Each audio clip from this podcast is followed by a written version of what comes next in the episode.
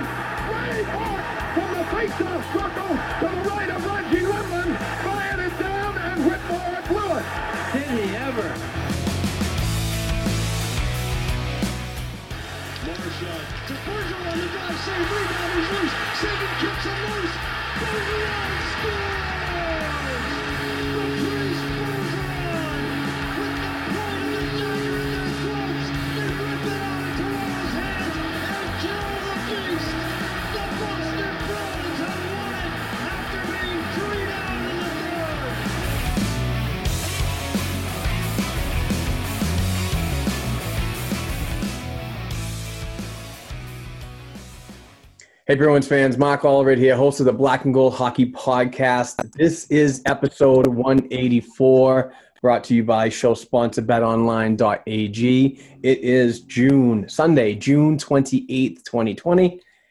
And we have uh, some uh, a decent list of topics that we're going to cover.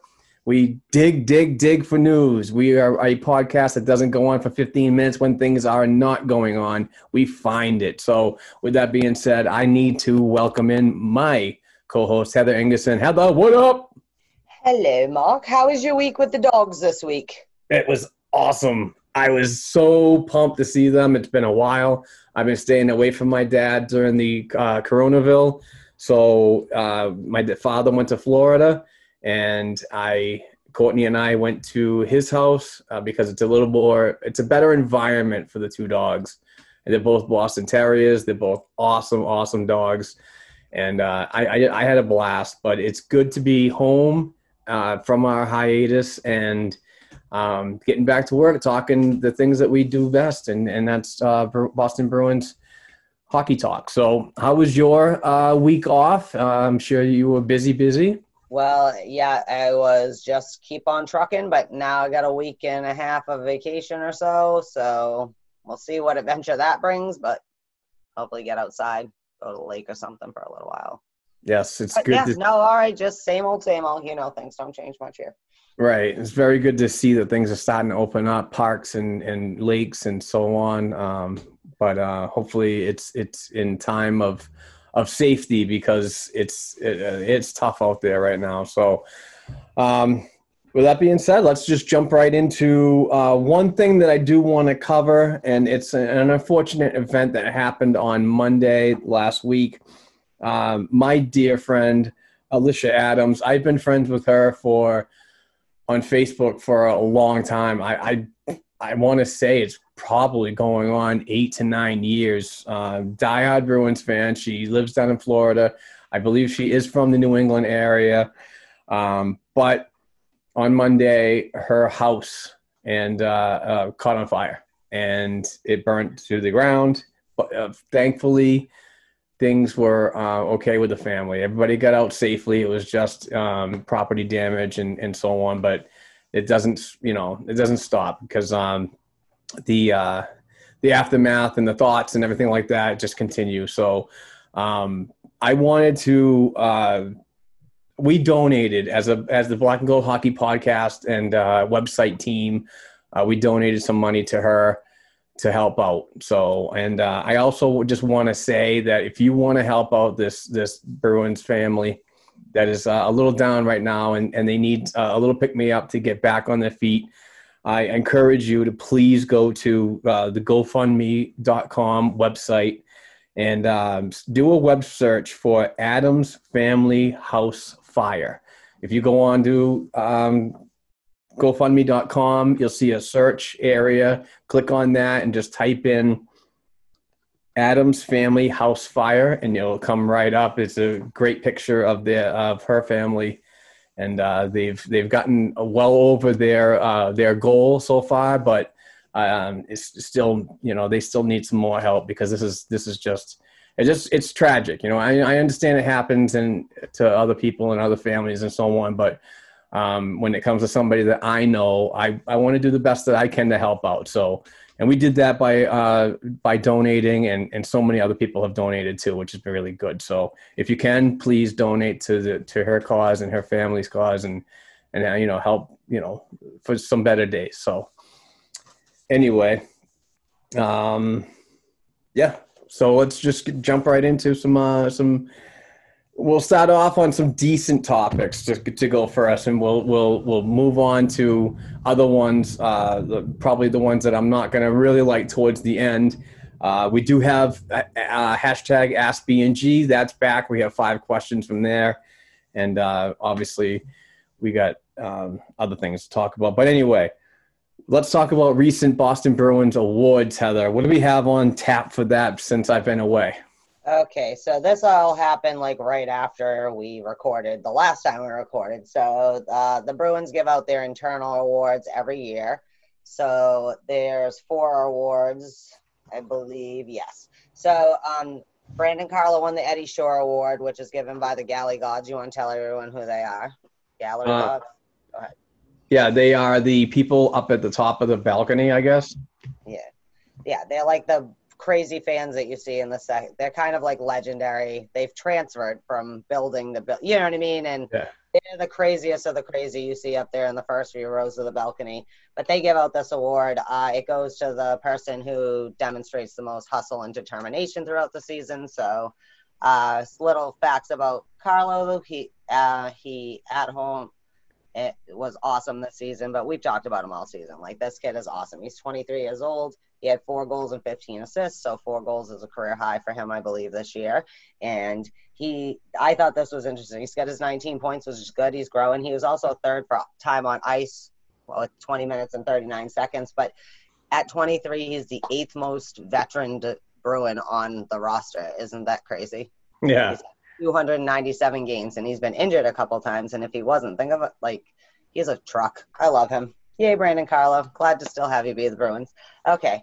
Uh, and then the Elizabeth Dufresne Trophy, which goes to the outstanding performance for a Bruin at home. Can you guess who got that? Everyone's probably, I read this, I know you posted this, but David Pastrnak, he's been pretty awesome. Just at home, he had 28 games and 49 points. Jesus, Pasta's having a year of a year. 2020's not stopping this kid, right? Uh, anyways, Marchand, an interesting fact, Marchand won the three years before that. So sorry, Marshy, you don't get to have your accolades this year. uh, the Bucky, the, the, where am I? So Patrice Bergeron won the John Bucyk Award. Uh, the chief gives that out to the Bruin that most contributes to like community off the ice, you know, like in their community. And as we know, Patrice is a saint and walks around with a halo, whether he wants one or not. You know, pucks or paddles, and visiting all the hospitals and uh, donating uh, to the NC, the NAACP, and the Multicultural Ethnique de Quebec or whatever it was. Uh, but he's pretty awesome. But he also gets to donate another thousand dollars from the Bruins alumni. They give it as part of the award to any charity that he wants. I'd also like to say something about uh, the Chief John Bucyk. He just completed his 62nd year in the Bruins organization. 62 years out of the whole history of the Bruins. That's insane. Yeah, it's crazy. And and he's he's currently in charge of um, of Bruins travel. Um, make sure everybody gets gets a ticket. and um, welcomes them on the plane. I think he still travels with the team. Um, totally not sure about that, but I know that he's in charge of uh, logistics. And la- the last one that they just kind of gave was the 98.5 Sports Hub, like three stars. That goes to the three people at home, the best uh, records or whatever at home. And we played 35 games at home before we stopped. That's the baseline. But Pastrnak with his 28 goals and 21 assists, he had a plus 11. He had a good year. You know, no disappearing pasta this year, that's for sure. Uh, your boy Tuukka Rask got number two. He had was 14 2 and 6 at home with a 215 and a .926 at home. Pretty good. Well, we also, I mean, we're not two that don't love the Tuukka Rask. So, and Brad Marchand had 14 goals and 27 assists, which he's Brad Marchand. He's a he's a little arrogant, but we love him, right? Okay. Exactly. Also, though, more excitingly, David Pastrnak won the fan vote for best dressed in the NHL. Yay! With all his crazy suits. That's fun. fashion, Fun. fashion. Yeah, fashion is more important. I mean, I'm just saying, like, there are certain people who set the standard, but he beat out Auston Matthews, yay, and Mark Scheifele, I just like to say his name. And who else was one of the finalists? Jack Eichel.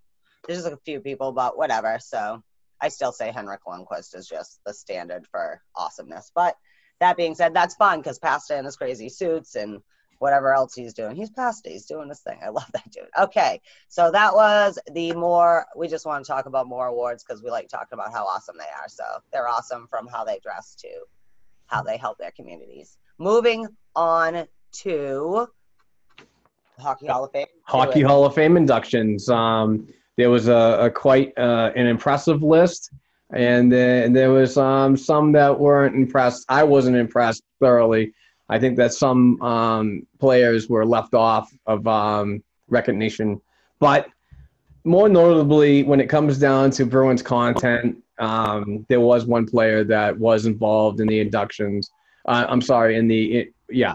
Well, he's going to be inducted in November, so uh, and that's uh, former Boston Bruins Jarome Iginla. So, um, why don't we talk about the um, players that were uh, inducted last week? I don't have a list of the other ones besides Iginla. Well, Jarome Iginla, like he's a headliner, but also Marian Hossa, he's getting his nod. Also a first time. I think it's important to note that their first time uh, ballot, and they both got in. We got a couple of old school but still around guys. We've got Kevin Lowe and Doug Wilson. Kevin Lowe, I he was one of the ones that was like yes, because he's got a million Stanley Cups. It's pretty awesome. Whatever. Uh, Doug Wilson, he's still around. He's a GM and Kim St. Pierre's going in for Canadian. Uh, she's a Canadian women's standout uh, knockout. Uh, and Ken Holland, another name that's still very influential in the, the hockey world. Uh, he's going in as like a builder, a GM. So a pretty good list overall, yeah. But um, no one's gonna like everything, right? And like you said, there's a few people. Uh, and yes, I could right now go on my Mogilny rant, but let's talk about Jarome Iginla first, right? So he played for the Bruins just one season, right? We got a little touch of him. He had uh, he played 78 games with us. He had 30 goals and 31 assists. What say you? Yeah, I mean, he's a great career, uh, one year, a short short time. Um, the a lot of people that when uh, I, I don't remember who wrote the article, and I'm sorry, but it was blackandgoldhockey.com. I shouldn't I should have wrote that down, but um, there was a lot of hate from that because they a lot of folks said that he shouldn't have gotten um, mentioned as a Bruin because of what he did previously to come into Boston.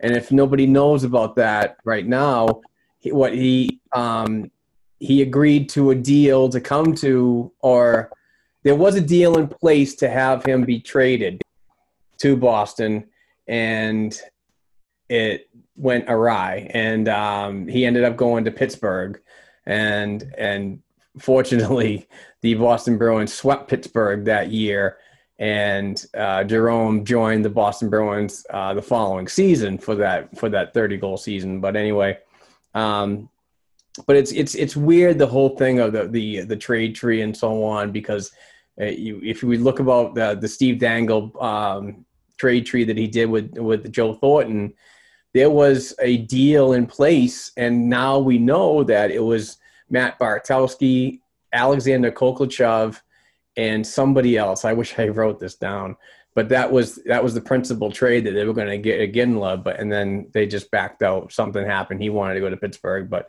regardless, um, I don't know what happened because it's obviously he's a pretty loyal. I mean, near the end, he played for a couple different teams, but he played with Calgary forever since you know rookie year. But can we want to talk about how awesome he is? This Sure. is his international play. He's got six junior games and 36 senior games. He as he's got 96 he won the world junior gold with team he's obviously canadian if anybody doesn't know that. He won the world cup gold in 97 with team canada. He won olympic gold in 2002 he won world gold in 2004 he they didn't do so hot in 2006 but they won the gold again and he's the guy who passed sidney crosby in 2010 his golden goal. It was Jarome Iginla who smashed it out he was drafted 11th overall by dallas he played with the Flames, like we said, forever and a day, like 13 years or something before he started bouncing around. He did a little stint here. He had 81 playoff games. He had 37 goals and 31 assists in that. And I'm still pissed off about 2004. I feel still feel Calgary got fucked on the Stanley Cup. Excuse my language, but I do. Uh, he was an on the all rookie team. He was three time All Star. He won the Rocket Richard three times. The Art Ross. He won the Pearson. He won the Lady Byng. he won the Lady King Clancy. He won the Foundation Players Award. He won the Mark Messier Leadership Award. And this, I don't think, needs to be uh, like a lot of people haven't been talking about it, but it really is a big deal. He's only the fourth black player to be inducted in some capacity into the Hockey Hall of Fame. Him and Grant Fuhr, one of his idols growing up, where he grew up, you know, was a huge star. Uh, and also Angela James and Willie O'Ree in there as builders and whatever. But that is a big deal. Um, and Jarome Iginla was awesome, but Marian Hossa is also awesome. And I, I think, I mean, everybody that got in this year deserves to be in. But like I said, how can you not put Alexander Mogilny in the Hall of Fame? Yeah, and and, and International hockey. He changed it. And to touch on the uh, Jarome Iginla thing, uh, he still lives in Boston. His his Yeah. kids go to Boston schools. He's coaching, I believe, um, or or maybe he's not coaching his kid, but is always at the rink.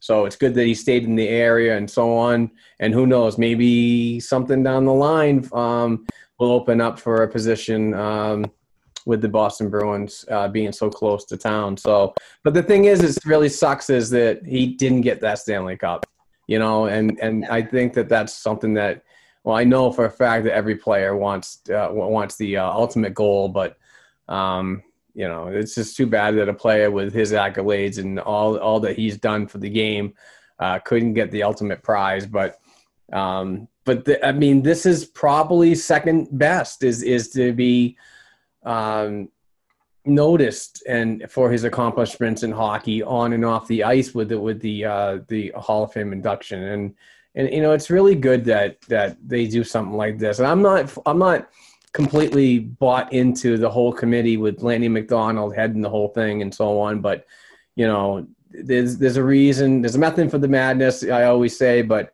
um you know I, I don't think Ron Wilson uh, I think that's his name did Doug he even win a Did he even win a Stanley Cup?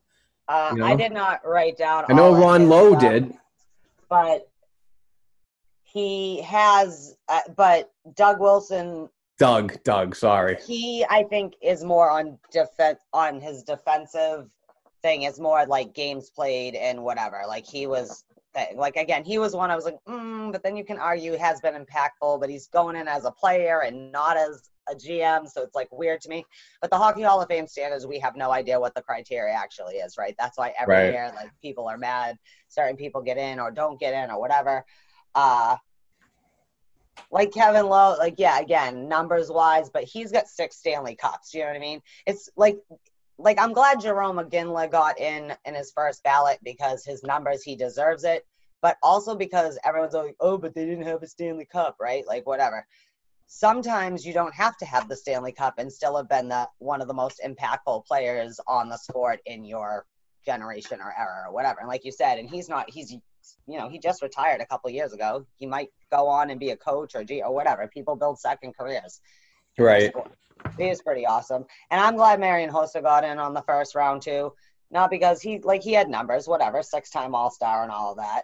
He played in a lot at over 1,300 games, but because I think he was very impactful in international hockey. Like he represented Slovakia like 14 times or something like crazy like that. Like, so for me, I think if it is truly going to be an international and not just revert to it's an NHL Hall of Fame, even though it's not, let's pretend it's not.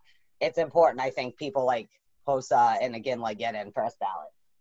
Sorry Yeah. about the guys that waited around 20 years to get in because, like I said, I mean Kevin Lowe won with dynasty of teams and things. You know, he Yeah, was there in '94 with the Rangers, but.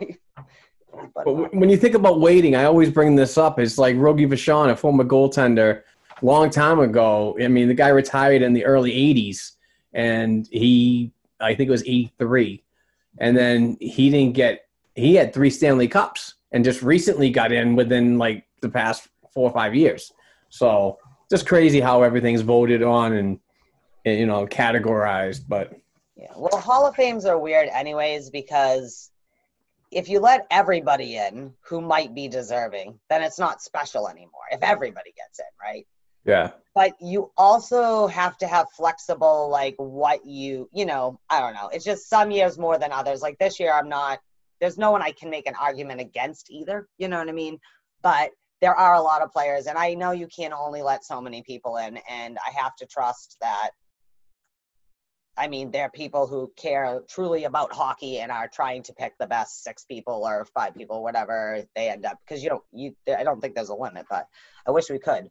But yeah, that would be a fun thing to do if the, you know, like if news is still slow one of these days, like who are the four people that you most think should be in the Hall of Fame but aren't? not a bad idea. Not Yeah. a bad idea. All right. Well, anyways, uh, Hall of Fame, yay, Jarome Iginla, who I think is awesome. I also was thinking there are times when like, like when Marian Hossa, I was looking at, I was like, there were a couple years. How did when the Thrashers should have been a good team? They had a lot of good people on their team, and they just were still a shit show. How is that possible? Right. Um, do have to talk about show sponsor betonline.ag. Uh, there is no shortage of action going on at our exclusive partner betonline.ag. Sports are slowly making its way back with the UFC, NASCAR, soccer leading the way. BetOnline.ag has the best odds lines for the upcoming matches this weekend. Need more? BetOnline.ag has simulated NFL, NBA, and UFC happening every day live for you to check out. Looking for something else other than sports? BetOnline.ag has hundreds of live casino games, poker tournaments, and all the best props in the business. Visit betonline.ag and please use code CLNS Media on your mobile device and join now to receive a new welcome bonus and start playing today. Remember, folks, please use code CLNS50. BetOnline.ag, your online wagering experts. So, um, moving on to another topic, which is uh, oh, this is this is a tough one. Joe Haggerty last week wrote an article about um, Jake DeBrusk and how everything is going to be working out. Uh, the, the the goal, I believe, is to get Torey Krug locked up um, long term uh, this off season, whenever that is, air quotes. Um, but Joe wrote an article about if if if um, if Krug gets what he wants in money, uh, that might leave somebody out, uh, which I call a cap casualty, another air quote.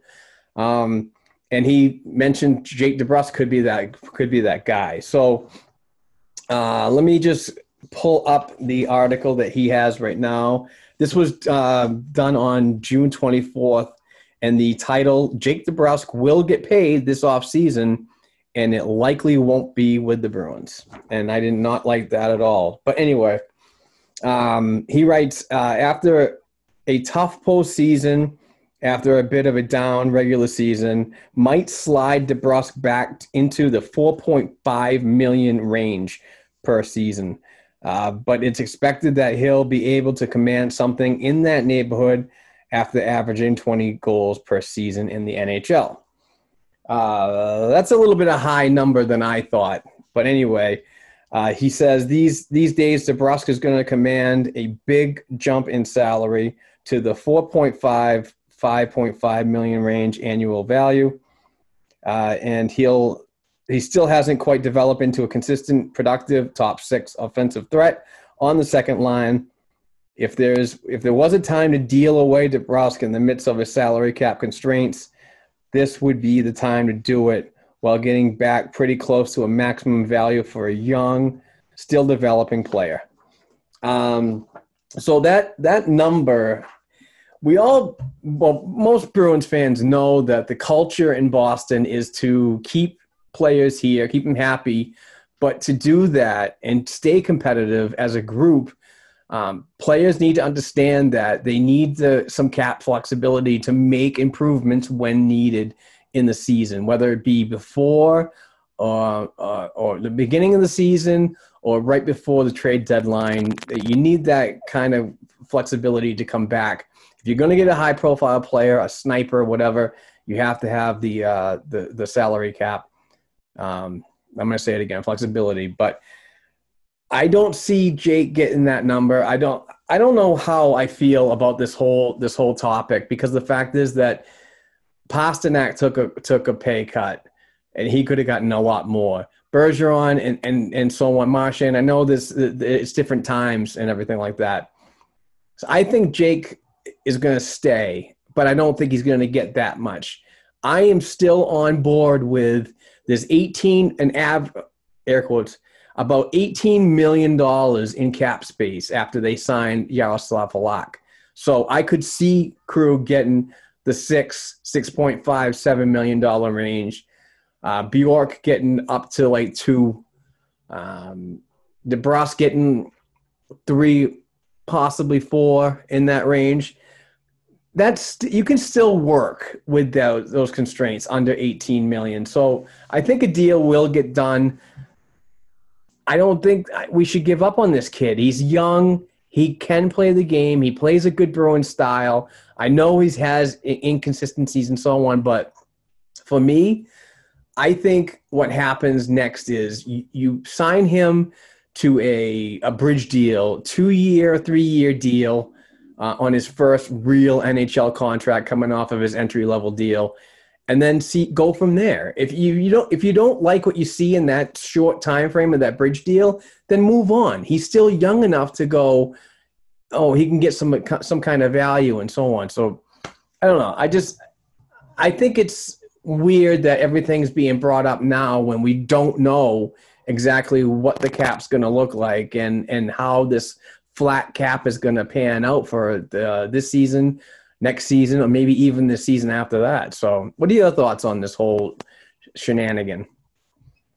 Um, well, one, I take Joe Haggerty at this point with a little bit of grain of salt because, you know, there's not a lot to write about if you're a hockey writer right now, and it everyone's been talking about. Obviously, we're tight on cap space. I don't think Jake DeBrusk is going anywhere. I don't think Jake DeBrusk thinks that he should get paid five million dollars, even if like they compared him to Travis Konecny, but the thing with him is that he makes a more direct impact on his team. That's why he gets paid a little more. Where DeBrusk is developing in a system where there's a lot of well played veteran players and whatever else. It bothers me. J- Jake DeBrusk is 22 years old. He's not everybody is Sidney Crosby or Tyler Seguin or whoever that by the time they're 20 are have already made their mark he's a good player. He had a rough season. Yes, he halved his points or whatever, but he's 22. If you give him, like we talked about what we think free agents might get, but like this kid is going to earn some money because he has had a lot of experience up. You know, he didn't really, he wasn't an AHL kid. He came up and's been struggling his way along a lot he's getting like three, three, five maybe for like a three year bridge deal. Again, we've talked about how that way everybody can get through whatever the hell the salary cap's going to be in a couple years. Like even right now, they're trying to take care of the CBA and everything else and just get it all done with and negotiate. How do we fix going forward? Because we all need to be in this together now. Um, Jake DeBrusk, I think. I think yes. On one hand, you can look and say there's a lot of other players that can do that. Like they're saying, like Nick Ritchie, this and that. Well, I've seen Nick Ritchie, and Nick Ritchie is young. He's again, I'm not going to get on him. He's only like 23 or something too. But I would rather figure out how to not have that million dollar contract or whatever it is, and give that to DeBrusk because he's a kid I think that loves being a Bruin. I think his teammates like him. You know what I mean? He's like their quirky little brother. You know, Yeah, he's the class clown. right? And he's, I guess, on. It's weird to say, but like his dad was an NHL player and stuff, right? I don't think Boston's a team he would have settled on without some influence from smart hockey minds around him, thinking this is a good place for him, his style, you know, like what they see as coaching or whatever. So I, I do feel DeBrusk's in, and one of his the quote in that De- article was that I mostly try to stay out of it because he was going like how things change in the negotiation, but he mostly tries to stay out of it. And you know he's dialed in, getting ready for training camp in the season, and I think that's a good attitude to take because I, I mean Jake DeBrusk has to know Jake DeBrusk had a weird year. Like, oh, of course my negotiating year, this is going to happen, but I agree with you. I think give him a good bridge deal. He earned he's earned three. If you're going to give Bjork two, you have to give DeBrusk three just because he's got the experience too, and he's only been getting paid eight hundred fifty thousand dollars. Like you know, we haven't been paying him a lot of money to do more work than some people making more than him, and uh, that's just me. I think Haggerty needs something to write about. I think everyone's freaking out. Like obviously, you know, every day I wake up and I'm like, did Torey Krug? Did they release Torey Krug? Torey Krug, come on contract because they told us last year that the Torey Krug deal was all set and they were just waiting to release it at the end of the season. Oh no, it's not happening. I still think we can keep it all if we really want to for the 18 mil because we can figure out how to get rid of a little more here and there. Uh, but no, I think DeBrusk's staying. I don't think he's going. I think it's more of an alarmist kind of thing. It obviously makes sense because you can kind of plug someone in there, but I don't. Again, there's a reason that DeBrusk has been the one from his draft class that everyone bitches about is up there, and his compadres are not.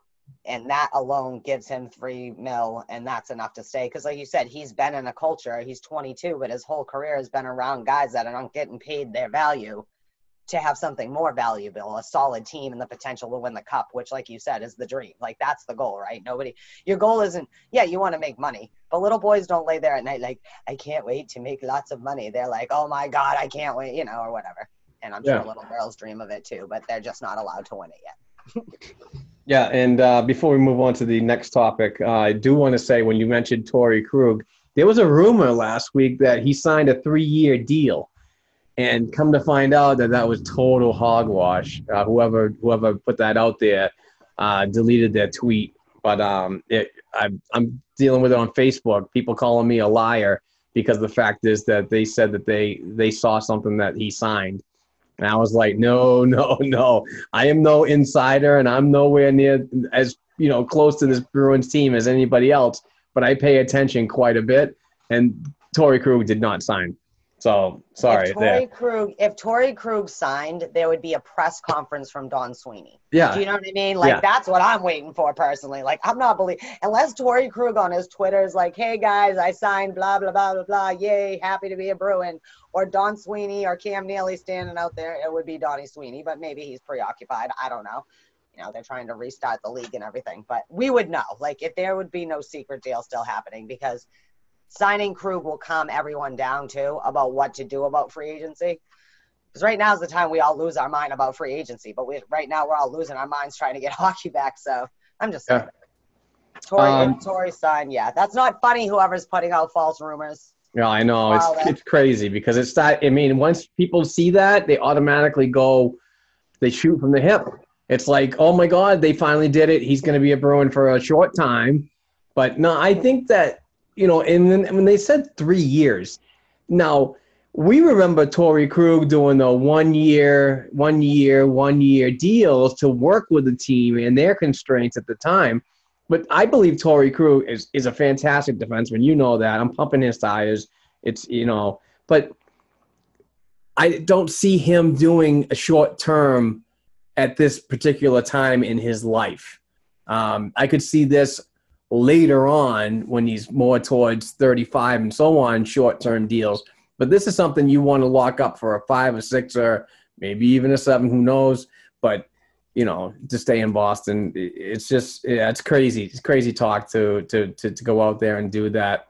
And there was Torey- another Oh, there was another um website person that I am not going to even say what website they came from because I I can't stand them at all. But one of the people came out and said that Torey Krug signed. He has an he has official word that uh, it you know broke to him, and that was total bullshit. And that was actually dated back to November 2019. This this this person said that. So it's just complete bullshit when people just throw stuff out there to get get their Twitter clicks, get some Twitter points, and um, maybe some eyes on uh, four or five articles that they post a year.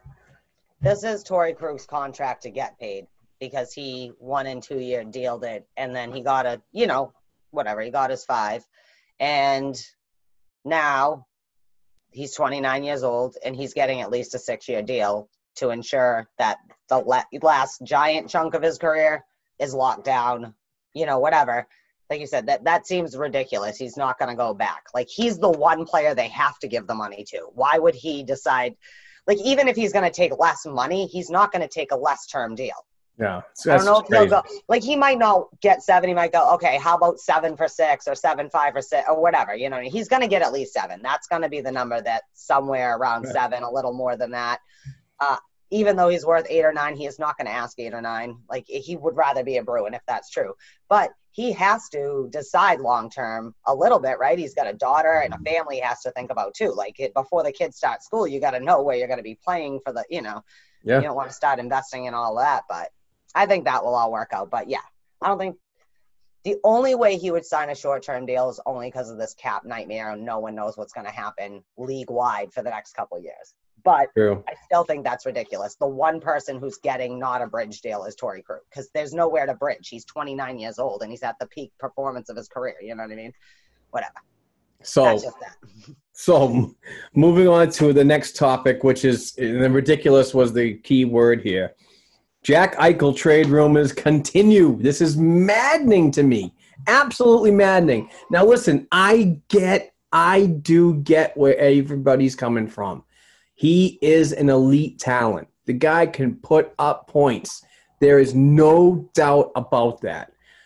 People just use that narrative and target one thing, and his point production is it. There's other avenues you have to discuss about this. Number one, this is something that the Bruins do not allow in their culture. You do not speak to the media like that. That anything that you have, if you're not happy, you talk to your general manager, the revolving door of Buffalo general managers that are going on right now, and that shit show that's going on up there is you don't do that to the media. Do it when you leave, do it when you get traded, whatever, but don't do that because it makes you look like a dick in front of your team. And I'm sorry. This is, I get the point production narrative. I really, really do but it's it's the it's the the inner workings of that locker room and eh, on the ice and so on when you look at character i don't see that happening. I don't see character in jack eichel coming to boston. Not only that it's his $10 million cap hit that does not make sense to work especially when it's flat and it could be flat for the next couple of seasons. I just don't see it happen. I don't want to give up assets for somebody who will probably be like, oh, I'm in Boston. I'm in my home state again. I'm so happy. And then all of a sudden, if the Bruins don't like make the playoffs for a year and he starts whining and bitching, I'm not for that. I'm not for giving up all these young assets that Buffalo's going to want for this player. There's no way. I'm sorry. I, I can't do it. And and I, I've gotten trash on Twitter for saying it's not a good deal cancer in the locker room shouldn't happen. And i'm uh, you know so many people are saying uh, don't worry about what he does on and off the ice. Worry about the point production that he could possibly do in a bruins uniform and and where you can go from there. But there's so many other things you have to think about when you talk about a deal like this. It just it, it just it baffles me. It really does. Okay, so one, I think the rumors are batshit crazy, and for me, it's the $10 million contract. But I would like to say, in Jack Eichel's defense, he's a new generation of player. He is not the generation. I'm sorry, but Buffalo is a fucking shit show. Excuse my language, but they are. and someone maybe it's not he's a cancer in the locker room maybe he's fucking sick and tired and he's standing up for his team and the fans of this team maybe it's that maybe he's not asking to be out of there. He signed it. He knew it was a shit show when he signed right? They're starting to get people around him. Excuse my language. But now that there are bet- more veteran players coming in like when jeff skinner came in and stuff i mean again everyone expects these young kids to just know how to lead teams into whatever. He's supposed to be the savior of the buffalo sabres. So maybe it's not he's being like an overpaid jerk. Maybe it's that he's like, enough is enough, dude. This fan base in this city deserve more than this. They have one family that is making two fan bases miserable. Although my Bills, our fan base, we're a little happier now. But until like two seasons ago, we were not. You know what I mean? Like maybe that's it. Maybe Jack Eichel, because he is in the generation that does have Twitter and a microphone and a mouth. Maybe that gets your attention when your star players like, you know, I'm sick of it. You know, maybe it's not saying he's sick of being a Sabre or whatever, you know, like you don't sign a long term deal in a city that's miserable and you don't like or care about the environment, especially like, I mean, Buffalo's a working class town. It's not Vegas and stuff. It doesn't have all the bells and whistles some of the other cities have. So I would like to say, in defense of Jack Eichel, maybe that's the situation. I don't know. Because if it's as bad as we can see, I can't imagine what it's really like there. Do you know what I mean? What it's Yeah. like to deal. Oh, it's And so absolutely by crazy. all accounts, by all accounts, Eichel, the team, they love the coach and they like, you know what I mean, or whatever. Just they like that new environment. But it's like now this team is trying to become a team and they're now running into management, effing up the process. Like, do you know what I mean? And like you said, it's been a revolving door. How do you get anything solid if it's always revolving? You're always changing the people who are making the decisions. You know, all the players and the coaches can do is show up and play and, you know, try to coach your team, but that can't be a comfortable place to play. So I'm just saying, I don't know it to be true. He could be being a dick, or he could just be saying, you know what, hey, I'm Jack. It'd be like a, a bro, you know, whatever. Like had when Tom Brady here stood up and been like, what is this shit? Like he's, you know, like you have a voice, a voice that all the fans and not just, you know, Dan from Buffalo, whatever, can go off on a tangent. But like, okay, so oh, there's a crazy fan. Well, now you're talking about a league superstar, your superstar, saying enough is enough. And that's just that's just me. So maybe it's just he is from 40, you know, like a 40 minute ride down 495 from us. Maybe it's because he's a ter- whatever. But I do think that you want these kids to lead. This generation's got to figure out how to lead in the world of Twitter and face, you know, whatever. Like, no longer do they throw punches with their GMs and managers when they get into fights. They don't do that anymore. What they do is when they have everyone's attention, they simply say, because if you watch him in his rant, it's not like he's like, I've certainly heard NBA stars trash their teams more openly, just in a nonchalant way. Like he more, I think, is just frustrated and as a young man does not quite know how to maintain the composure of the face of the team and be as mad as everyone else is about the team.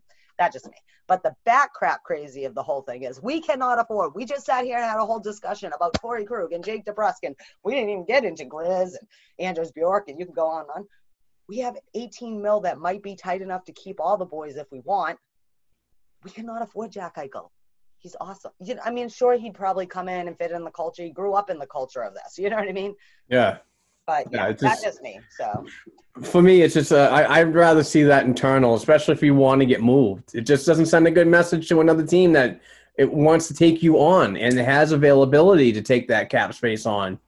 I don't know. It, it, it, you, as a player, you have a built-in resume. What you do on and off the ice is going to be scrutinized, and for me, that's just not that's not a good deal. And that's just my opinion. I'm not saying it's wrong. There's No, no, no, right or wrong saying- answer.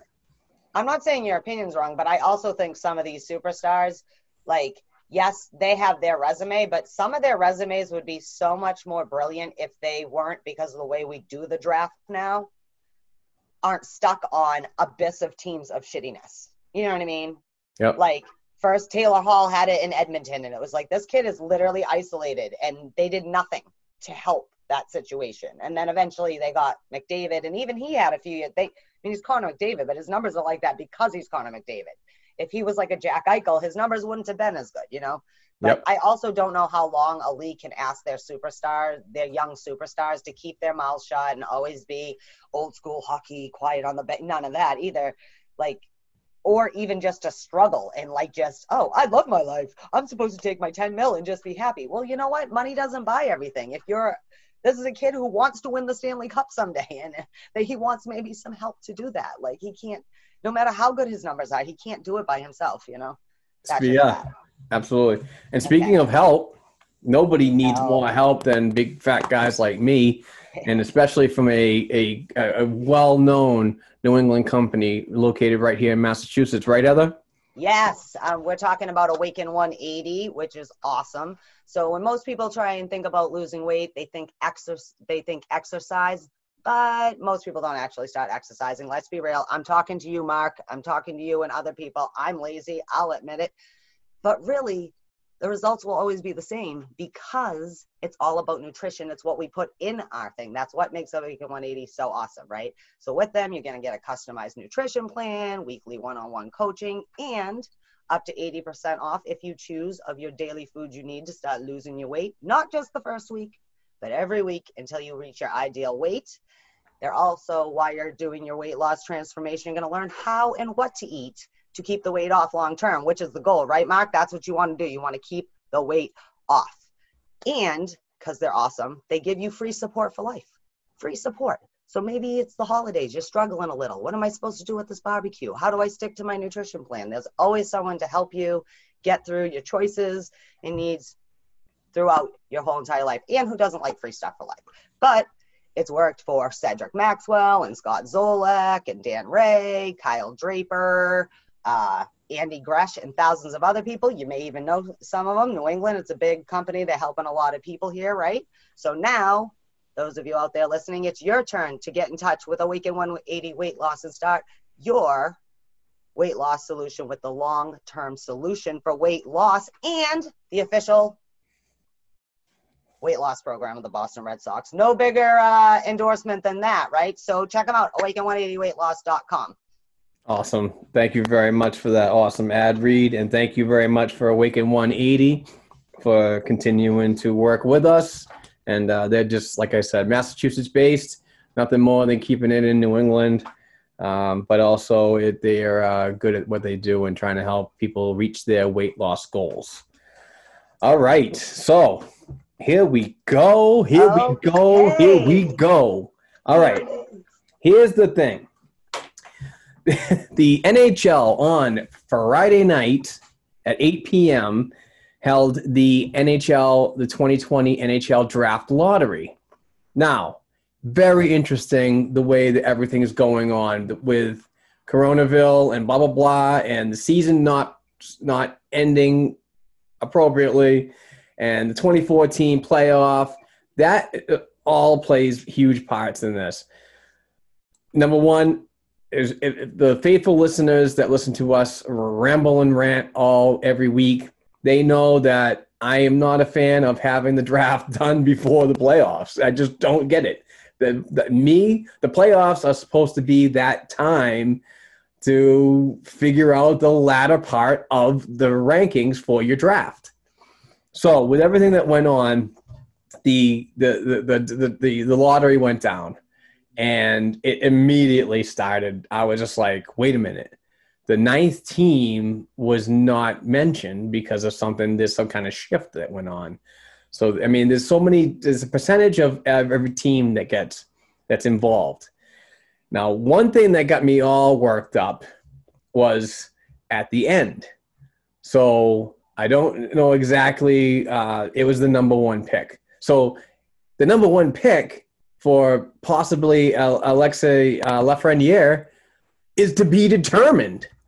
And it's going to be determined by a team that's in the play in session. So we have several teams that have an opportunity to get a number one pick in the playoffs. I, I don't get it. I'm, I'm dumbfounded. Maybe I- I'm not a very smart person as it is. I get it, but you know what? This does not make sense to me at all. You had you had it. Why why? Oh, all right. So you could have a team like Pittsburgh Penguins, and they uh, I think they matched it up against the Montreal Canadiens. So like one of those two teams could get the first round pick, but they were involved in the playoffs. I, just, I that's what I don't get is like first round pick selections are not teams that are involved in the playoffs. So what you're doing is you're compromising the integrity of the frigging game.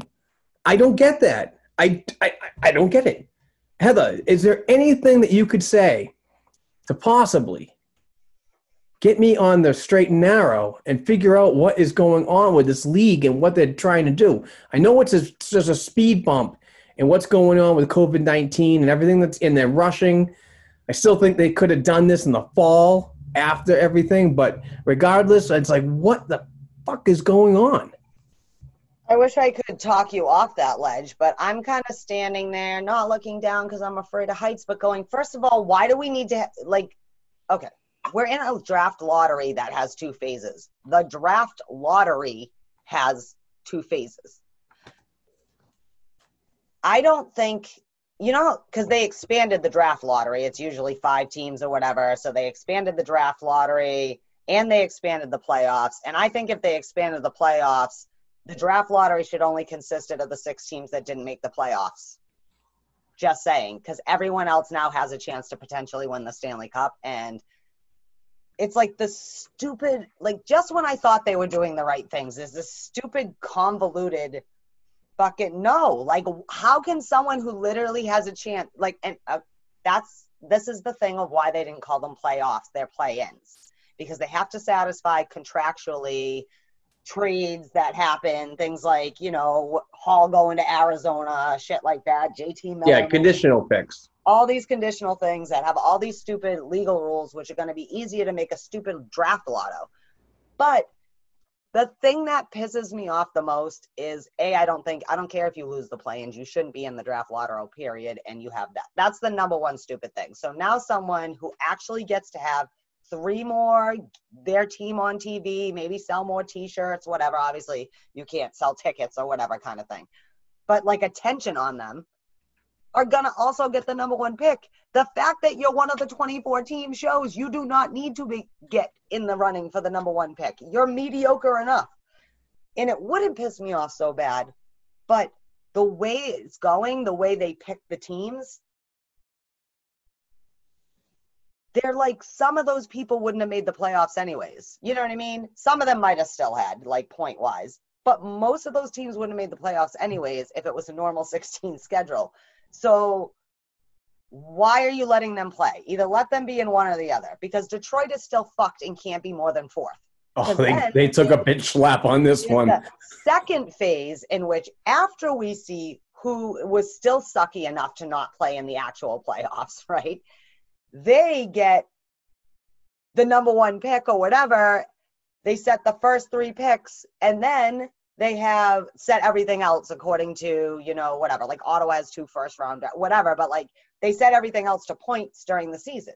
So that means someone who might should be picking 16th this year is going to maybe pick number one. that is ridiculous. So stupid. I just, you made it more complicated than it needed to be. You know what I mean? Like, the compromise should have been you keep the five teams or maybe the six teams that didn't make the playoffs, let them do the top six draft picks as they should, or then give the teams that didn't make the playoffs, those eight people, the next eight seeds, fucking draft them by themselves into those seeds, then put everybody else who doesn't totally suck. Sorry. I just think it's stupid. Like, so now you're telling me, I'd also like to see how it lines up if you just did it the old way they used to do it. Like, they should, like, the reverse order. Like, you're the suckiest Detroit, so you get the number one pick because you deserve it for being the suckiest. And that's the other thing. NHL the Detroit Red Wings, original six, quote unquote. You know what I mean? One of your most storied franchise got 39 points this season. 39 points through 70 games. 39 points. In the time I said that, there is a roller hockey league somewhere that just scored 39 points. No, I'm just kidding. Like they won 39 games that time. You can't let Detroit fall off a cliff. Buffalo going off a cliff is one shit show to handle. Again, like we said, they're rabid fans around there, super hockey, just like fans. But the Detroit Red Wings cannot struggle, and you just set them up to continue to struggle by not letting them get them. I'm not saying they would have got the number one pick. I just think it's asinine that a team in these play-ins is the number one pick. It's stupid. Sorry. All right, so listen to this. I pulled up this tweet, right? And it's, it's a three part tweet that I uh, took a screenshot. And um, this is a it's a guy, his name's Twain. And that's all I'm going to say. I'm not going to say his handle because uh, he's not worth it. But this is just like, you could tell he's not a hockey fan. So, anyway, he says in the first one, how can the at NHL continue to be the joke of North American sports? Oh, I know. Let's have a shit show of a draft lottery that makes no sense. Way to drop the ball when no other sports have anything going on at the current moment. In big capital letters, epic fail. The second tweet he sends out, which was six minutes later, hashtag NHL, how embarrassed are you guys today? Complete shit show last night. You will never be taken serious as a North American sport. The third one, which is obviously the next day, the NHL can't get it right. There's a reason NASCAR is more popular than them. Shame on the NHL and what the utter embarrassment last night with with the lottery. Jesus. So definitely not a hockey fan there. Uh, if, if I, I I can't see that being a, a hockey fan at all. I'm frustrated, but I'm not frustrated to take my favorite sport and say it's the it's the absolute worst in North America. Sorry, pal. Um, I also had written down because I uh, Katya Knapp or whatever on SB Nation, she had written like you know a summary, whatever draft lotto, like her article, and one of the things said in it said according to Elliotte Friedman and Bob McKenzie, if the qualifying round doesn't happen, then the eight teams in the lotto will be. That's right. Now I don't know if they truly did confirm that or not, but I don't see why SB Nation would have them saying they confirmed it. I mean that's an obvious thing, but there's actually a mechanism in case the play-ins don't happen in case like covid and then they just go straight to the you know what i mean whatever we're just i guess going to take the four top teams and let them play it out in a shortened stanley cup i don't know but say the eight teams going to be montreal chicago arizona minnesota winnipeg rangers florida columbus at least half of them don't deserve to be the number one pick absolutely like how is that possible so if there isn't they automatically get to be in for that spot.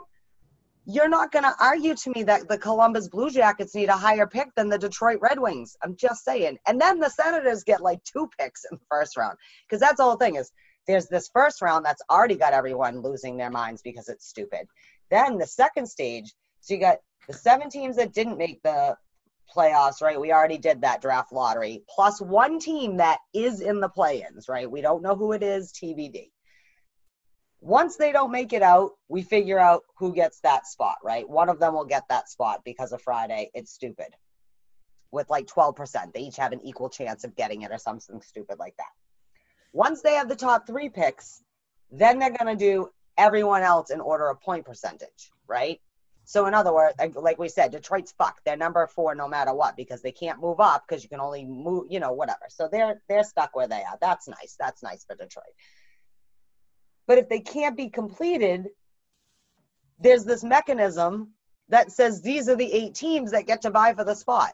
Someone thought up this crazy convoluted plan because that's how, if they do that, then right, no one else can. And then there's all these crazy things like right now, only the seven teams, like bottom seven teams, can do any trades. Everyone else has got to wait.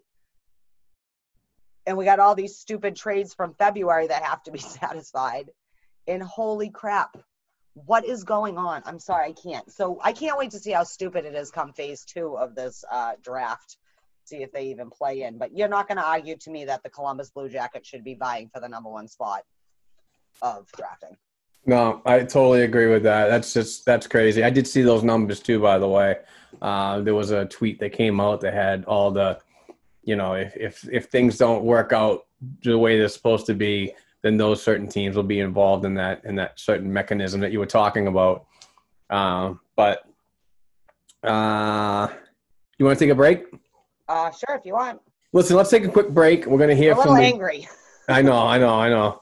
Uh, we're going to take a quick break. We're going to hear from the uh, great folks at the store next door. It's a uh, Yarmouth, Nova Scotia based company. And we at the Black and Gold Hockey podcast and blackandgoldhockey.com.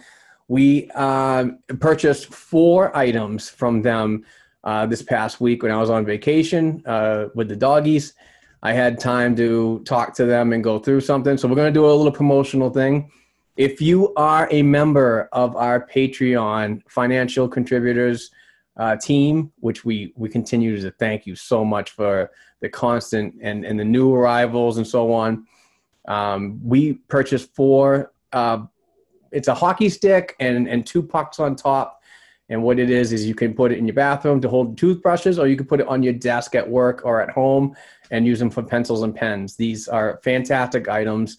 But if you want to get involved in um, in winning one of these weekly things, this is what we're doing. We're building up an inventory. So when hockey does start next season, we will have 20 some odd items ready to go for that hockey season without any anything. No more ordering online and waiting for things to come out and then logistics go out, blah, blah, blah. It will be as soon as we pick a winner, it's getting shipped that day. So no more screwing around because uh, I'm getting a little overwhelmed with everything else, and this is something that just I I kind of get uh, caught up on or caught back on, whatever. But please go to the store next door uh, at, at the store next door.ca website and check them out. These are great, great folks. These are people with disabilities that, uh, that get jobs and they make money and it's just they're living regular lives, but they're making unbelievable products. So we'll hear from them and then we'll be right back. There's a lot of people with disabilities that can't just go and find a job. So we set out to create a business to fill those needs, one stick at a time. The Store Next Door Gift Shop is a Yarmouth based manufacturer and retail outlet store. So we make great ideas that any of our employees come up with, and we reuse and recycle as much as possible. Our most popular item is probably our hockey furniture. We take broken hockey sticks and turn them into different products. We go through a lot of hockey sticks, a lot, a whole lot. Considering that it's only been a year and we're shipping internationally, I think that that's been a huge success. Most people's reactions are, wow, you do this here. We don't accept can't here. Everyone here learns in different ways, but we want to give everybody every opportunity to find exactly what works for them. There's nothing better than when a customer buys something and then one of our employees say, I made that. They have meaningful lives and build things they can be proud of and get a paycheck for it. I'm Amy Acker and we change lives one job at a time. Hey guys, welcome back to the Black and Gold Hockey Podcast. I just heard from a, uh, a great little um, commercial from the, the great folks at the store next door uh, up in Yarmouth, Nova Scotia. Um, but yes, if you want to be a part of the Patreon team, please go to patreon.com slash black and gold hockey podcast. Donate $1 per show, just $1 per show. We probably do an average of four to six episodes a month, so it's not costing you a lot at all, but it really helps us out uh, when we concerning cutting our out-of-pocket operating costs. But it also gives an opportunity to give back to those contributing with some great prizes from Fanatics T-shirts, uh, store next door products, and and other great things. So we're building up the inventory, so get involved. Um, but let's get back to some topics. We have two more to and uh, to go through the show. We still have the Ask BNG coming up, which is uh, a good five questioner. But the um, the hub cities go from a list of ten to five as the league prepares for return to play action. So let me get my paper here. Um, no, I don't need my paper. I need my phone because it's got a list of everything that I need to talk about. So, as of right now, there were 10 teams, as I said. There was Los Angeles, Las Vegas, Minneapolis, Chicago, Dallas, Pittsburgh, uh, Columbus, Vancouver, Edmonton, and Toronto. Now, the teams that are gone off that list now for the hub cities are Minneapolis, Dallas, Columbus, Pittsburgh, and now, which came out not too long ago, Vancouver. So the the team the the, the areas that are still involved are Vegas, LA, Edmonton, Toronto, and Chicago. Honestly, don't see Chicago happening. I don't see LA happening. Possibly see Edmonton happening. But as of right now, our two What do you think, Heather? Our two are going to be Vegas and Toronto. Thoughts on that? I think that we should just stop pretending it's not going to be Vegas and Toronto. That's what I think. I think that that's probably been what the hope was the whole time. You got Vegas for the gambling odds and also obviously just capacity. Like they can just kind of quarantine off a block and let it be the NHL or whatever.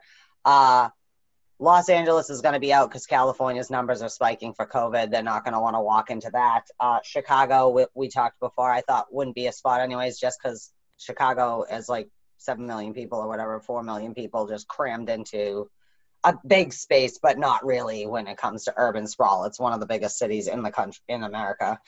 Uh, and uh, yeah, so also I just think stop pretending that it's not going to be Vegas and Toronto. Does it make sense? Yes, you got your betting and all your thing. That being said, I think if I get to be quarantined and whatever that means in Vegas, and then on the other teams and I'm quarantined in Edmonton, I'm going to be pissed I wasn't at least in Toronto for like things that maybe potential recreation and whatever. I'm just saying Edmonton's lovely, but there's things to do. But I just mean like it's not as many things to do as you would in a bigger metropolitan kind of setting, you know, like I don't know, like I'm not trying to disrespect Edmonton. It's lovely. Alberta, Canada. Thumbs up. I love you guys. Like Yeah. but uh yeah, I just I don't know. I just it's a hard one, but I think that's where we're gonna settle. I the only thing with Vegas is I don't know how they're gonna meet the um practice facility like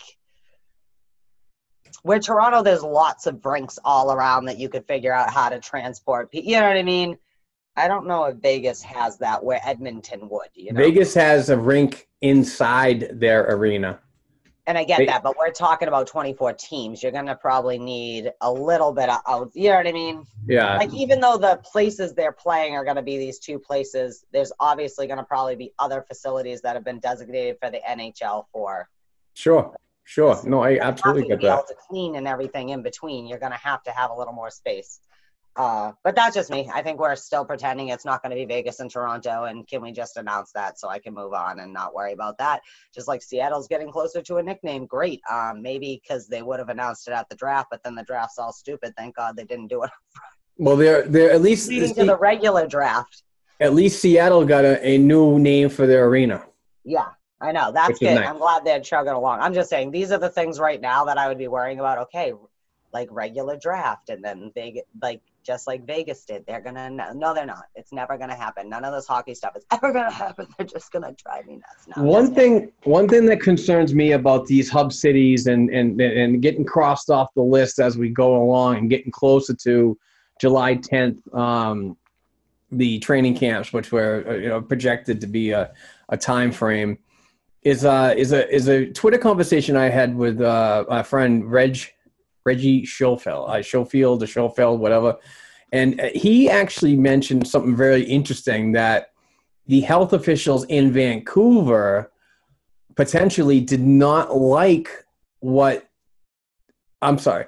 Let me word that around. The NHL didn't like what the Vancouver or BC officials had to say to the NHL if a few things spiked as a hub city. And I he seems to believe that the NHL was just like, you know what, forget it. We're just going to cross you off the list and just move on because you know there's a that's a little concern for me if the health officials are like, listen, what are we going to do if there's an outbreak? You know, are you just going to move a hub city to another place? That's that that those logistics take way too much time.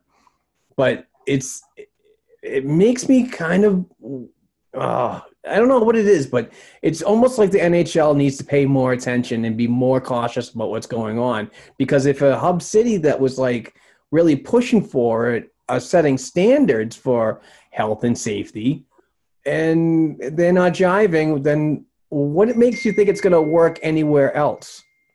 Um, I think the thing though is that partly, and that's what I was reading, is that they're very, very stringent in BC, and I'm not saying they're not in other provinces, but almost like not too stringent. I mean, the NHL is only one organization. There, it, I mean, you can't also reach kind of in reachable goals. You know what I mean? Either for like standard, you know what I mean? Because it by all accounts, they're using the NHL. It does have health officials that are helping them decide what to do. Uh, the it's hard to say because they still officially haven't signed the comeback contract. You know what I mean, like agreement or whatever. Uh, training camp start on the 10th, but we don't really know if that means they want them to start moving towards the hub cities yet. It's obviously assumed it's probably just in their own facilities training camps for at least a week or two. You know what I mean? Like that part hasn't been worked out, not just because they don't know where it is, but because I think it is the, like we talked about, the turtle steps, making sure that because once you start, you can't let the fucking snakes back in the can. You know, like you gotta Right. figure out how maybe it starts peeking out, but you can squish it back down. And I know we're gonna talk about that next or whatever, but some interesting things about that, about them, what quarantined exactly may mean. Uh, but again, none of it is hashed out. But I do think though as an organization, the NHL can only do so much. And they also have needs that they have to have met. Do you know what I mean? And if Vegas says, hey, you know, as long as you keep everyone here, we don't mind you have these 500 people or whatever hanging around. And you can meet the basic criteria, but we don't, I don't know that they're not asking above and beyond what any other reasonable request is for a situation like that either. So the NHL can't over like if they can't afford to do some like if say that one city says if you test the players every three days or whatever you test them daily the first two weeks that they're in the hubs and then you test them every third day while they're in the playoffs right? Because after two weeks you'll pretty much know if anyone's going to come out with an outbreak. That might be something that is more affordable to them. We don't know. Vancouver isn't saying you have to test every day the whole time whatever. You know what i mean? So those are the factors I think we just don't know about as a like business standpoint when you're nego- I mean, they just lost a billion dollars in revenue. Like they only have so much to work with.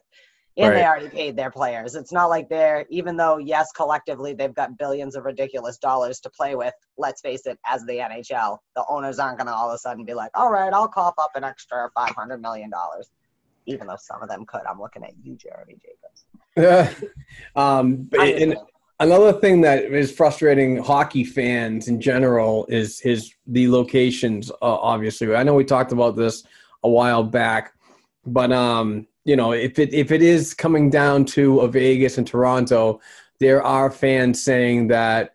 Um, oh, of course you're going to put it in Toronto because the league office is there, or or the or some of their uh, offices are there. The league office is technically in New York, but um, uh, of- the narrative is, of course, you're going to have it in Toronto because Toronto's involved in the 2014 playoff, um, and you know that's that's favoritism, blah blah blah. But what I'm hearing is, and maybe people can clarify that. You can at me at Black and Gold 277 and let me know if I'm wrong. Um, but the West Coast teams are going to be go would go to the East, so they would go to Toronto, while a team like the Bruins would go to Vegas. That's what I'm hearing. So there's no home ice advantage, even though you know what I mean. There's not. In reality, it's not there, but you know, because they're going to do a mismatch. Uh, you know, wow, I can't even doing talk. their best they're doing their best to make sure you're not familiar with so like the east teams aren't playing in the east facilities because they're all more familiar with those whether you're the home team or you're a visiting team obviously the bruins are going to be more familiar with madison square garden than they're going to be the staples center in la or whatever you know Sure.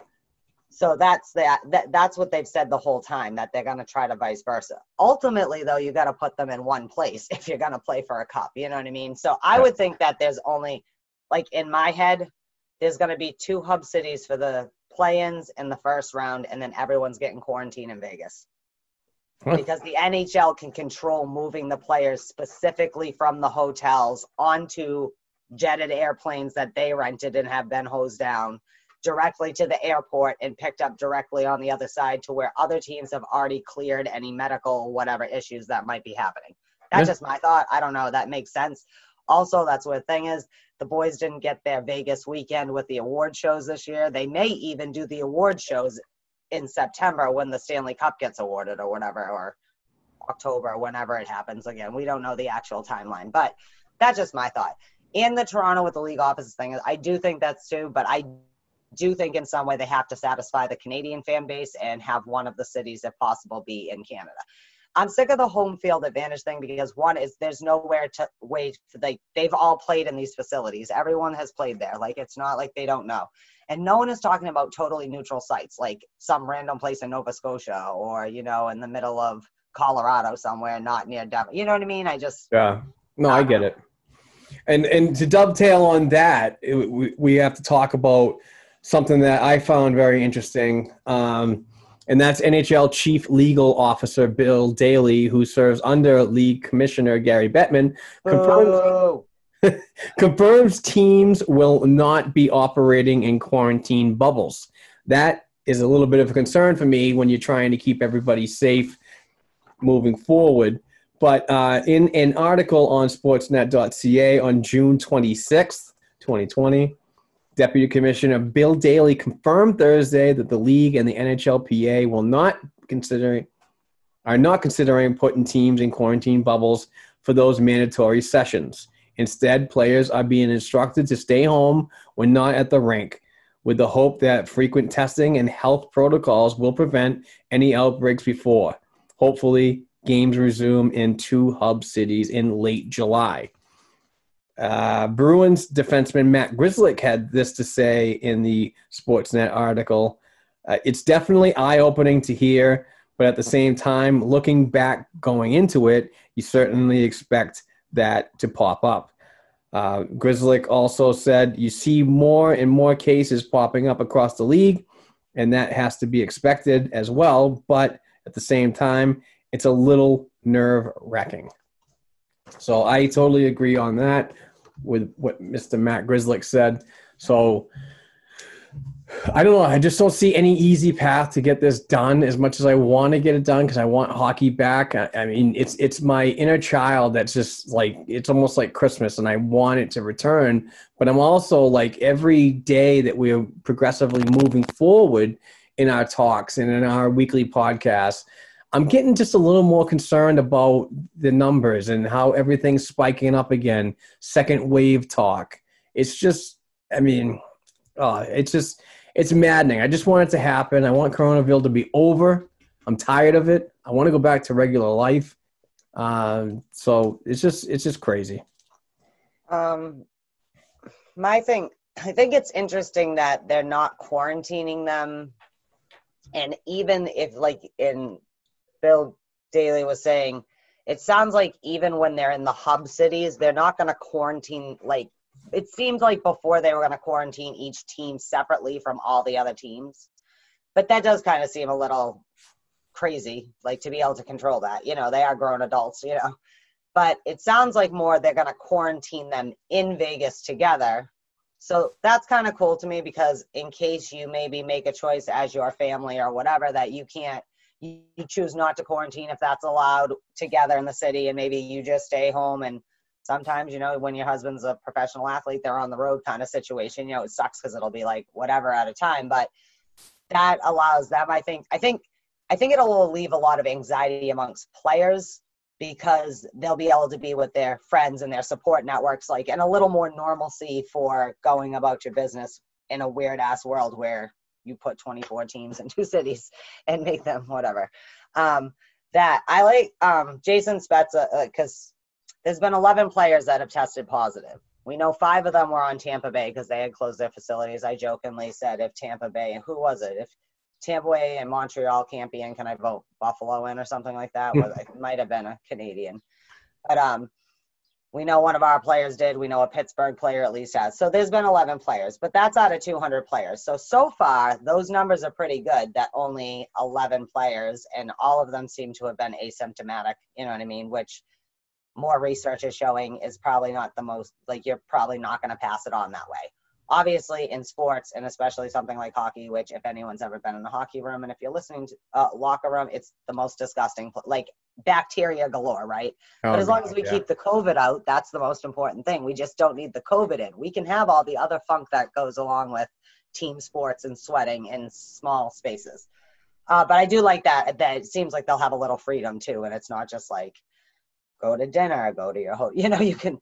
We've already had four months of watching Netflix. I don't think people can handle it anymore. You know, uh, but I do. I feel like Jason Spezza, who I'm only he was quoted a lot in that Sportsnet article and he's been one of the leading players involved in this restart program. Um, but he had a couple good quotes. But I liked this one. I like just from a player, like because we're always worried about what the owners and stuff are doing, but the players and Spezza said, you know, as everything around us starts opening up, we almost have to tighten up, like how like he was talking about players, you know, because we're going back to play and we have to probably be a little more careful as we get close to the training camp. And he was talking about how it's a certain kind of discipline that the players are going to have to make sure that they instill in themselves to help not have outbreaks and not, you know what I mean? Like everyone, he see, as a the player kind of one of the player reps, he seems very confident that the NHL is doing the right things to make sure staff you know, like they truly mean it when they say the health is the most important thing and everything else is going to come after it, you know.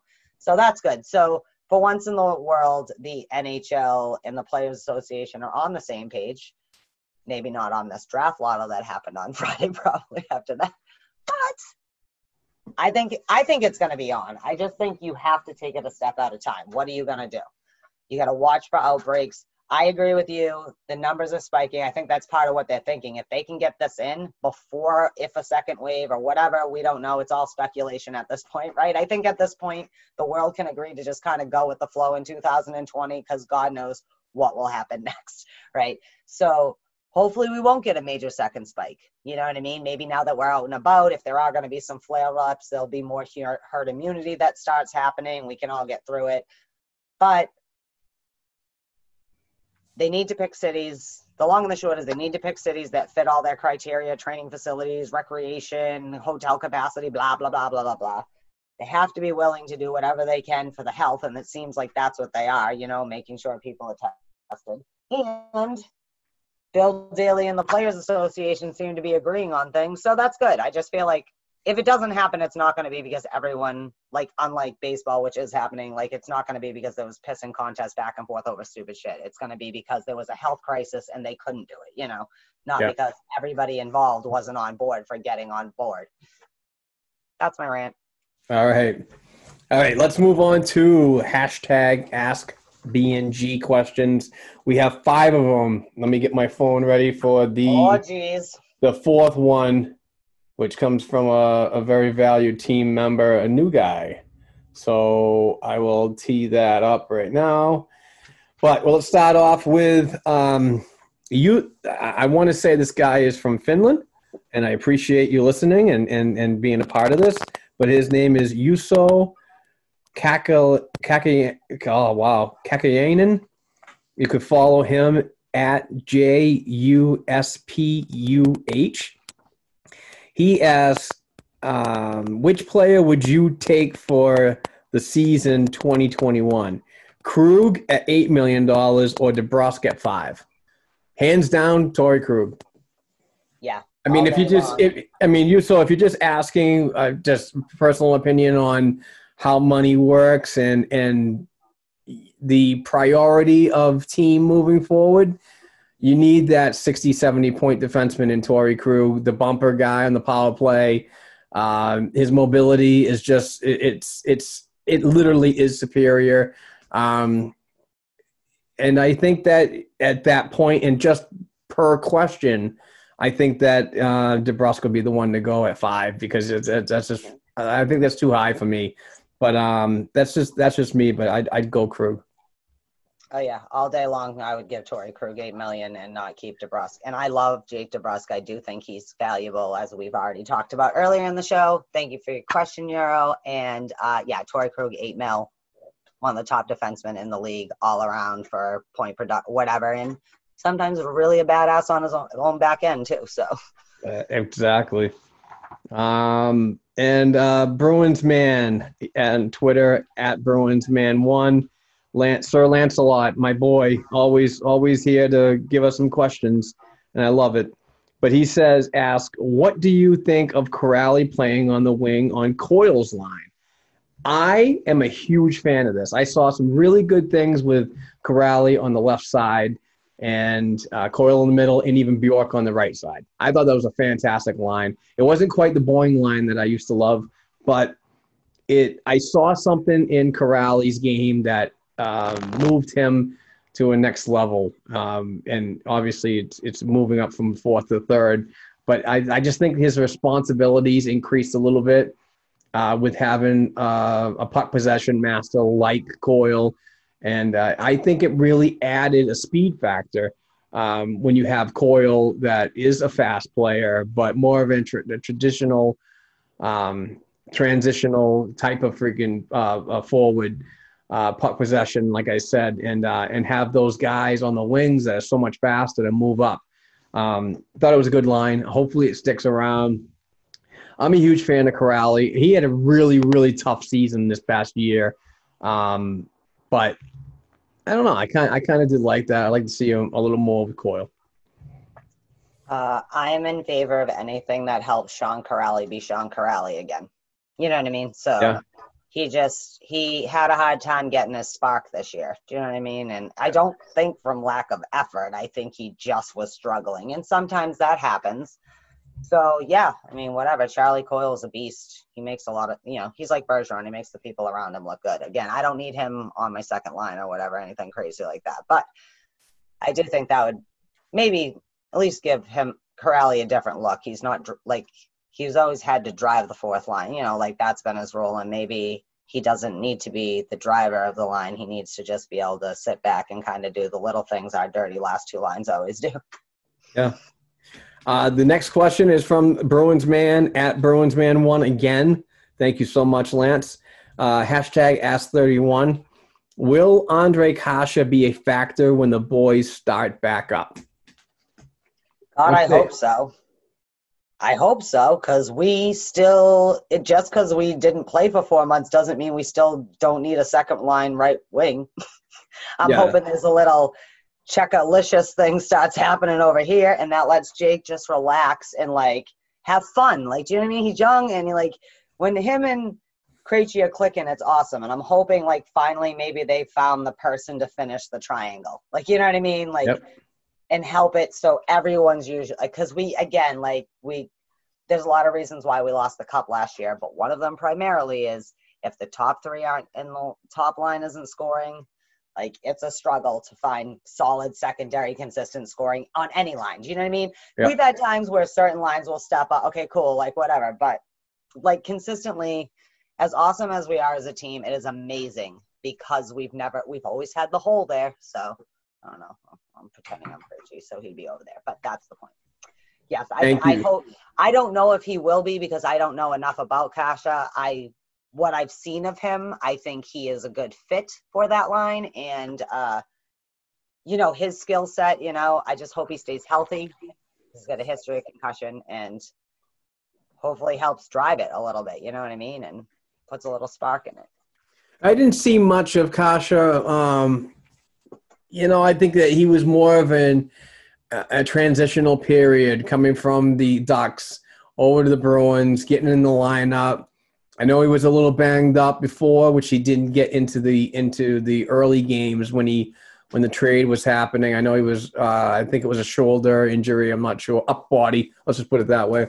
Um, but maybe with all this rest, I mean, and and and working out, getting to know some of your players. I know you not be able to work on chemistry via Zoom um, conference calls, but once you get back on there, I think that he'll be a little more healthier to move forward. Um, I, I just really hope that this is the answer to that right that right wing um, scenario. But if if he's not the answer, then you know and he needs a little kick in the ass and, and watch from level nine or whatever level in the, in hub cities maybe uh, a, a black ace could go up and, and, and kind of you know see what happens. Uh, but um, i really think that the i really think that the uh, bruins are going to rely on who got them the 100 points uh, season and not rely on black aces. But you know the better pe- the better players are going to play. So we'll see what happens. Oh, sorry. I was gonna say I don't think Kase will be on the ninth floor. He might not stay on the second line. Like they might move things around. Coyle might end up there on the second line with them. Um, yes, obviously the. I know you don't want that. I know you hate that. But what I'm saying is, or you could, you know, whatever, move Jake DeBrusk or what. You can move people around, like you said, the people who have at least been in the lineup mostly all season or whatever. Uh, but I do think that we traded for him for a reason because Sweeney and them see something. Cassie, I don't know, whoever has, you know, puts their input on it. Something in his skill set is good for the bees, or we wouldn't have purposely gone and got him at the trade deadline. He was injured when he showed up. He was still coming off. He had been, you know, out a little bit. He only had a couple games in just back from injury since early February. And we shut down on March 10th. So, like you said, we only got like two games in. Okay. But if we're going to talk about Nick Ritchie being in there over DeBrusk, you know, like for future contracts, then we're going to talk about Kosh is going to be somewhere in the Bruins 12 forwards that are consistently on the ice in some capacity. All right, so moving to the next hashtag AskBNG. This is from Cameron Young. You can follow him at I don't see it on the screenshot, but I think it's C Money Five, and he's a our new YouTuber um, at the Black and Gold Hockey.com website and podcast. So uh, he does uh, tremendous work on videos and uh, analysis, and he's going to continue to do that. Recently graduated from UNH. I know his mother and um, got him involved. So he's doing a good job so far. But he asked, Do you think there will be any players that surprise their way onto the playoffs roster and contribute instead of just being a black ace? I go back to like what we just said about um, Kase and, and his replacement. There very well could be. Um, maybe the the rest was was too much for a certain player um, and I'm not saying it could, you know, put somebody on a certain level in an arena for a long period of time during this this 2014 playoff, but it might be a game here and there that somebody needs a spark. Um, but again, I, I think I wholeheartedly think that Bruce Cassidy is going to rely on those that got him uh, where they are uh, now. I mean, and, and, it's not coronavirus; it's where they they ended in um, in uh, March, mid March, when they got 100 points. So um, I just think that a lot of these these a lot of folks are really amped up for what's to come of these prospects, and they really want to see him as soon as possible, even into these playoffs. I, I just don't see the scenario. And that's just a, a personal opinion of mine. I actually see a player like Jack Studnicka or you know some other players that are deserving of of call ups to be more involved next season um, when things get straightened out, and hopefully the the 2021 season isn't compromised. But I, I just, that's just the way I feel. I just think that they'll, they'll do that. But I mean, anything could happen, to be honest. All right. Uh, yeah, I was gonna say it's not to be any of the kids that haven't been up at all this year. Like, there's not to be any that kind of breakout. Like, because you figure they shift some of the black aces aren't to be technically black aces. They're to be part of the roster. You know what I mean? So it's hard to say who will be the black aces, you know, to answer that. But no, right. I don't think I don't think anybody whose eyes hasn't caught our eye before will, you know. But we always have a breakout kid every playoff.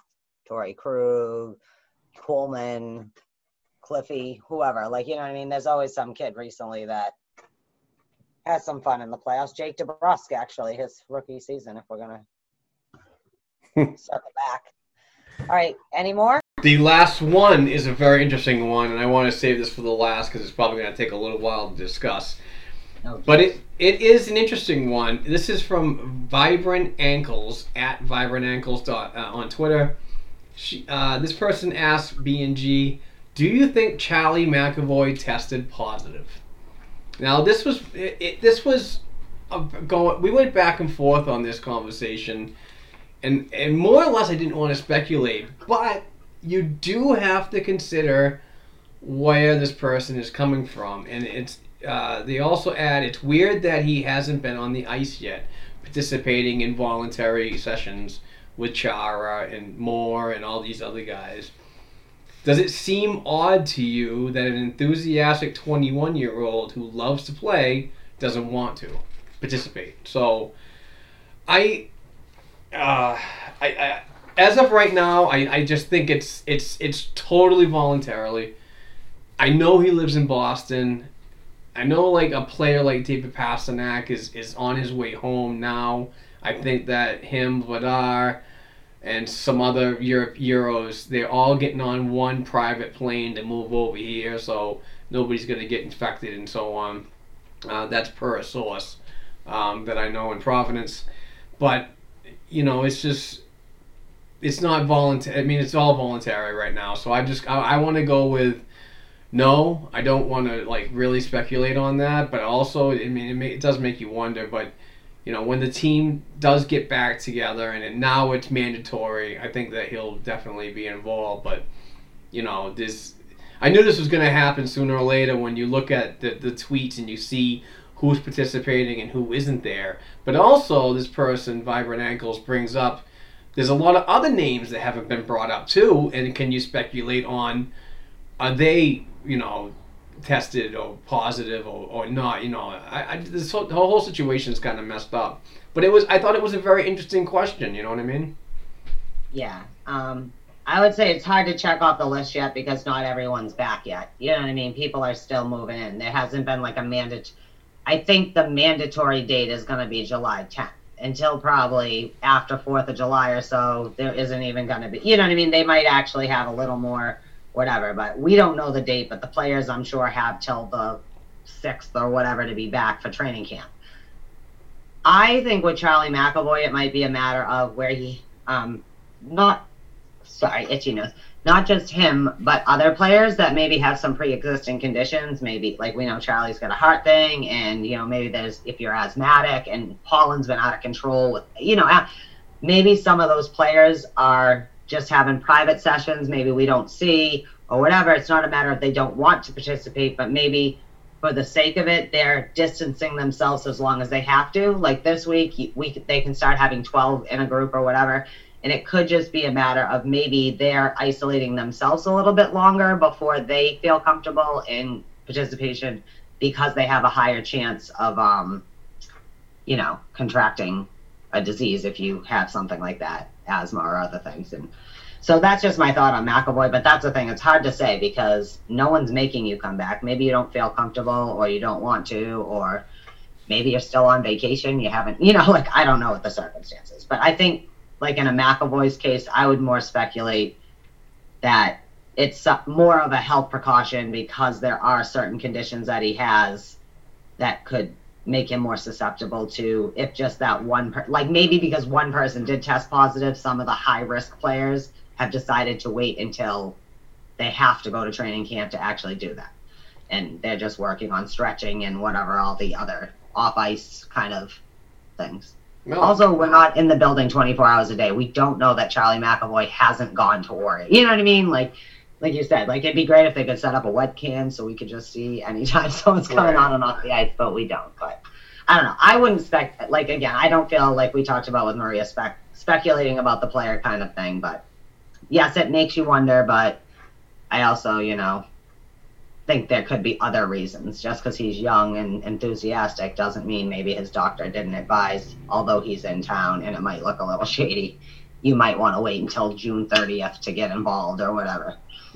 That's a very fair analysis, you A know. great question, though. No, it is. It, it was a good question, but it was like it was one of those ones that you just you you want to take you want to tread lightly on because you don't want to like go to the point that you're starting a rumor, but you also want to go there and just say, "Huh, that could be a scenario." You know, it's just but you know, like you said, with with his pre-existing conditions with his heart and who knows that he might have been just one of those players that listen why don't you stay as much time as possible away until uh, we can uh, get a stranglehold or, or try to at least? But you know it, it is it is valid. I mean and i knew it back then that you know that you know it's the internet you can find so much information on it and you can track down you know who could and who couldn't because obviously it's not going to be put out there because of the uh, the the the hippo act so Yeah, HIPAA. HIPAA, yeah. So you know, but I don't know. I just thought it was a good question. I thought we could bring it up, and uh, and and again, I just want to thank everybody who participated in the hashtag Ask uh, BNGs. They've been really good lately. We wish we can get some more. Um, Oh, so- I have a question. Okay. Maybe we can maybe we can send out hashtag get asked by BNG, and we'll throw out a question and see what they say back to you. Ooh, I like it. We'll have to th- we'll talk about that in one of uh, our uh, power texting back and forth sessions. But as everything, we have to close episode 184, brought to you by betonline.ag. Please go to betonline.ag and use code CLNS50.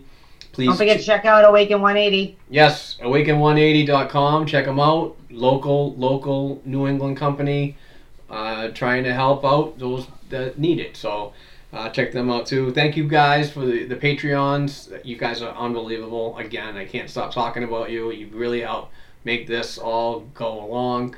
Uh, the listeners, the retweets, the shares. Uh, go to uh, blackandgoldhockey.com. Please click on the Fanatics banner. We are an advertising affiliate with them, and you could buy anything. You can. It's not just hockey. You can buy NFL, NBA, Major League Baseball, NASCAR, NCAA stuff. Just go through that banner. Click on where you want to go. Do a web search. It stays connected with us, and we get the commission. So we would certainly appreciate that. That has been going really good. That's another way of helping because we spend hundreds and hundreds of dollars a year to keep this going with the website and the podcast and and all the the platforms that require um, financial you know stuff to, to put this out there. So we thank everybody and um, Heather. Great to have you back again. Great to be back after a little hiatus, but we're going to be we're going to be doing these weeklies. Um, we don't know what's going to go on for the Fourth of July weekend, which is obviously next weekend. So we'll we'll stay in touch with that. We Yeah. we will have a show, but we don't know exactly when we're going to be recording. So we'll figure it out once we get you know. It is the holidays, and, and we might have families that we have to hang around with. So we'll, we'll plan accordingly. How's that? Yes, that's fine. I also want to remind everyone, I know you're going to hear it in a minute when Mark edits this, but please, please rate and review. YouTube, subscribe to YouTube. The numbers are growing on YouTube. You can see these awesome faces every week, mostly there.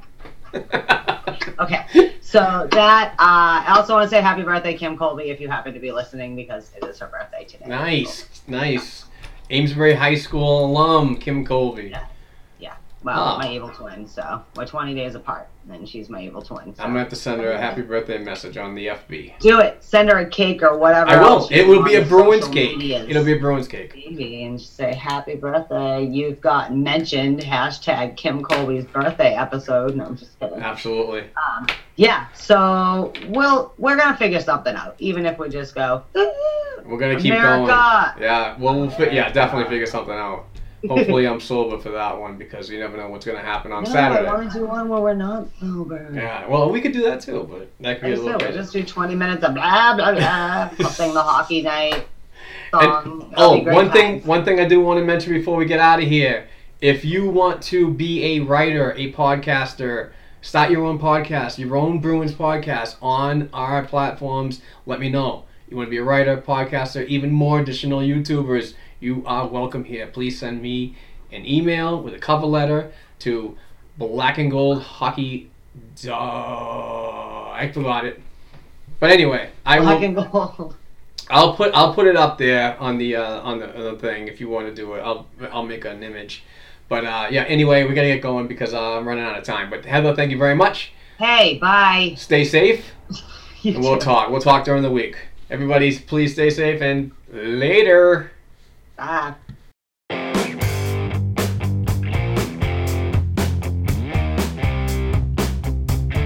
Thanks again for listening to and supporting the Black and Gold Hockey Podcast. Please share the show with your friends and family, and don't forget to subscribe to and leave a five star rating for the show on your favorite podcast platforms such as Apple Podcasts, iHeartRadio, Spotify, and SoundCloud. Between shows, help us keep the Bruins talk going by visiting our website, blackandgoldhockey.com, by sending an email to blackandgoldhockeyblog at gmail.com, and by following the show on Twitter at blackandgoldpod. Peace out.